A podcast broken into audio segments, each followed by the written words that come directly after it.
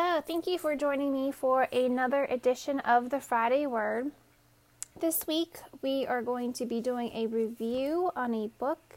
Um, it's actually a daily devotional that I've really been enjoying this year, so I thought I would share it. Um, make sure to subscribe, share this with friends if this is a blessing to you. Thank you for joining, and let's get started with prayer. Heavenly Father, we come to you today with a grateful and thankful heart for all of the blessings that you have given us. Thank you for the sacrifice of Jesus, Lord. We repent of any and all sin, any known, unknown sin. We plead the blood of Jesus that all of those sins are washed away, Lord. Make us righteous in your own eyes. Help us, Lord, with all day to day activities. Help us to overcome any type of wiles from the devil. We cancel any and all demonic and enemy plots and plans in the name of Jesus, God. Surround us with your heavenly host. We plead Psalm 91 and 23 over all of our lives. And we thank you for your glory and for your favor. In Jesus' mighty name, amen. Okay, so the book today I will be reviewing is called Unto the Hills. It is a daily devotional, and this is by Billy Graham. If you aren't familiar with Billy Graham, I'm pretty sure everyone is. Um, he has gone home to be with the Lord, but he is absolutely probably one of the best preachers um, that we have definitely seen in modern times, absolutely. And this book um, I purchased this past January, February. So I've been reading it throughout the year. So I feel comfortable enough now um, being able to, you know, do a little review for this. Um, and I do have the second edition of the book. And I think I purchased this at Books a Million. I'm pretty sure you can get this on Amazon or anything like that, though, too. Um, this was published um, through Thomas Nelson in Nashville, and I got the hardback, and I have really been enjoying Billy Graham's insight on all of this, and I have some things bookmarked, some of the quotes and things like that. I definitely would like to go over. Um, so if you are um, needing to get a new daily devotional, I would definitely be um, recommending this. Or if you know of someone, I would definitely look at this too. He has a really lovely forward. Um, one of the things he says in that is that God has not forgotten you and is in fact still with you. I hope this book will be a help to you. And I just thought that was so sweet of him. So, sort of the format, the layout of this, obviously, it starts with January 1. But then he gives his title of the daily devotional. He gives the scripture that he's going over, and then he gives um, like a word of encouragement, a teaching, and then he ends it with a prayer. So you have that every day. I found this to be um, very insightful, and he gives a lot of um, his personal experiences or experiences um, of his friends eh, or um, people he's been associated with um, little things that we can glean from, which has been very good. A lot of these things um, I didn't really know. And one of the days I would like to go over is on July 3rd, and that title is We Are in the World. And the scripture that goes with this is John 15 19. And it says, If ye were of the world, the world will love his own. But because ye are not of the world, but I have chosen you out of the world, therefore the world hateth you. I'm not going to read the whole thing, but there are a couple of things I wanted to highlight from this. He says, We cannot possibly influence the world unless we live in it and give evidence of the power of the gospel in our lives. As citizens, we must vote and participate in political affairs. We are to participate in civic activities, and most certainly we are to be loyal and faithful to the church. We are not to compromise with the world, the flesh, and the devil. We are not to participate in the sins of the world. A Christian must say no. We must show that he is a citizen of another world. We should refuse to support anything which does not meet with the approval of our Christian conscience. The casual Christian has little or no influence upon others. I am finding that it is only the Christian who refuses to compromise in matters of honesty, integrity, and morality who is bearing an effective witness for Christ. Only by a life of obedience to the voice of the Spirit, by daily dying to self, by a full dedication to Christ, and constant fellowship with Him, are we enabled to live a godly life and have a positive influence in this present ungodly world.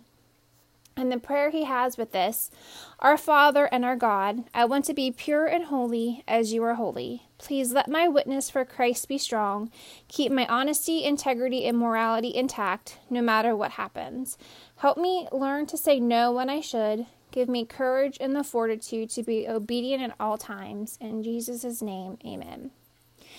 And that is not um, the full devotion for that day, just so you know. I just kind of picked out um, certain highlights.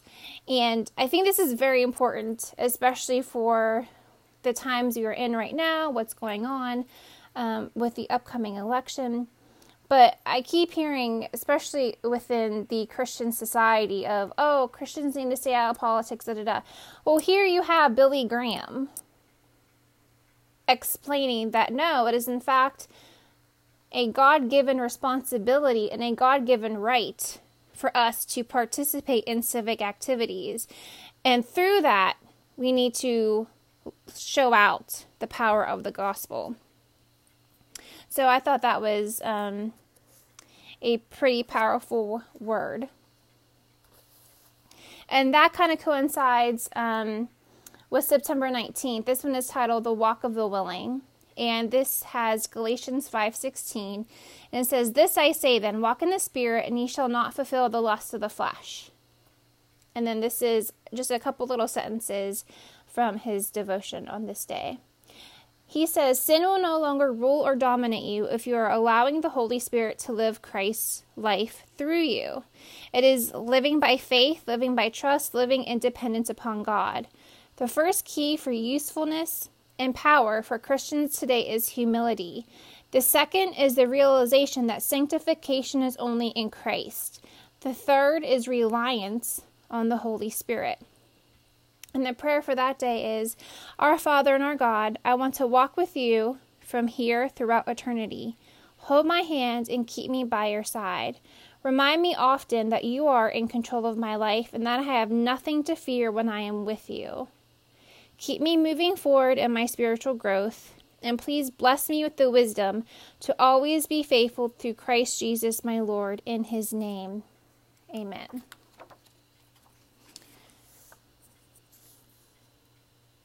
And this, I think, is very important. August 20th, it's titled The Family of Faith. And the um, scripture he has tagged with this is Clothe yourself with the Lord Jesus Christ and do not think about how to gratify the desires of the sinful nature and just a couple sentences from the devotional part.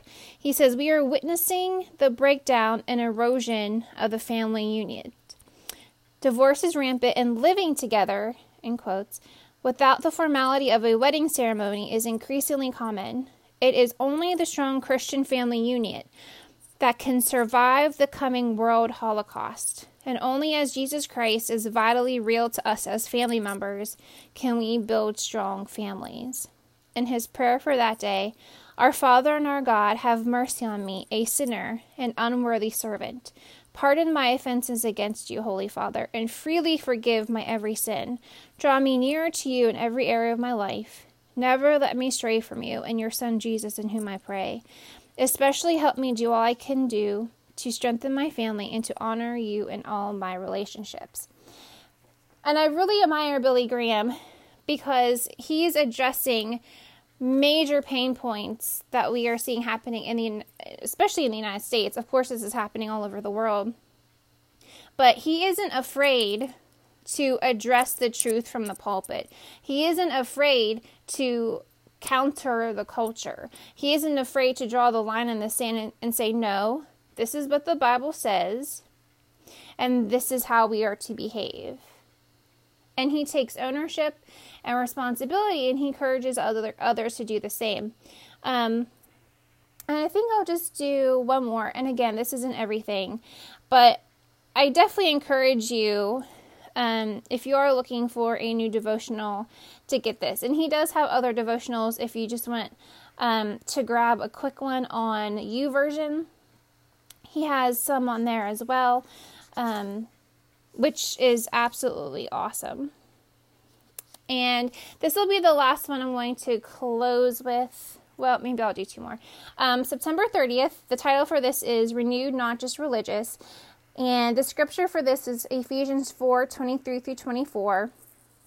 And then I'm just going to read the um, the devotional part for this.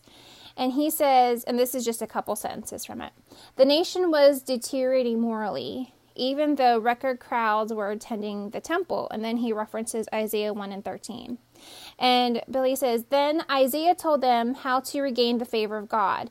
These people who were members of the church, these people who had been reared according to the formalities of the re- religious laws, but during the week were not living a righteous life, Isaiah warned of the judgment of God. Then he told them how they could be cleansed from their sin. And he references Isaiah 1 16 and 18, which says, And he said, Wash you, make you clean, put away the evil of your doings from before mine eyes, cease to do evil. Come now, let us reason together, saith the Lord. Though your sins be as scarlet, they shall be as white as snow. They that, though they be red like crimson, they shall be as wool. And Billy says, There are thousands of people who do not give themselves to Jesus Christ because they have conformed to the world. They are afraid of being called fanatic, pious, or religious. A true Christian is not a conformist. He does not conform himself to the worldly concepts of religion. Instead, he is to become a true disciple, a follower of the Lord. And I love that.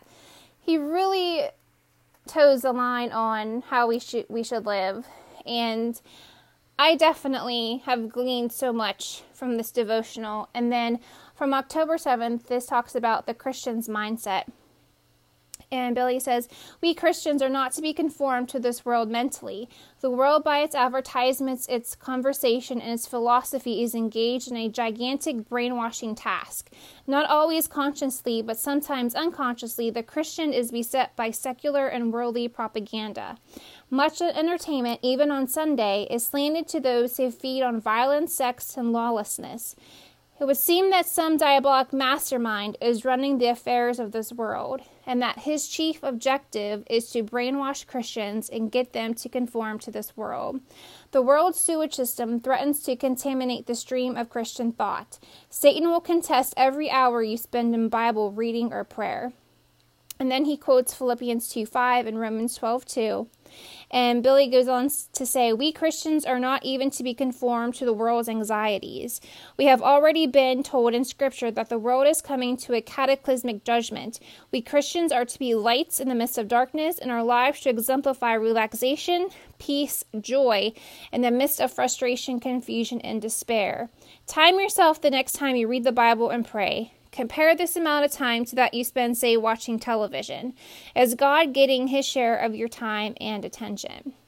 And um, Philippians 2 5 is the scripture for that for this devotional day. So it's amazing because he comes at you with the truth, but he also does it in love and he calls us up higher, right? He always says, you know, these are the things that are happening this is the way the Christians are should be acting, you know, and if we are guilty of any of these things, if we do find ourselves in sin, then we need to make ourselves right with God and we need to move on in the power of the Lord. And I, my personal viewpoint, I just feel that is where we are as a nation. So, um, I hope that blessed you today. I definitely encourage you. I have learned so much from Billy Graham. He has definitely um, caused me to honestly raise the bar a little bit higher on my life and to look at other aspects of my life from a, a, different viewpoint. And, you know, the Lord has used this to convict me in certain areas of my life and get things cleaned up and repent of um, other sin. So I, I think this is a wonderful book. And I'll leave the link uh, if you're looking to purchase that as well. But I hope this blessed you and definitely gives you a lot of food for thought. You know, definitely re listen to some of this, pick up the book, um, and, you know, pray for our nation, pray for society. And that all starts at home. You know, like Billy Graham was saying, it starts with the family. Having a healthy, functional godly society starts with the family, it starts at home, and that starts with you and me. So I pray this is a blessing to you, and I will see you next time on the Friday Word. Be blessed. Bye bye.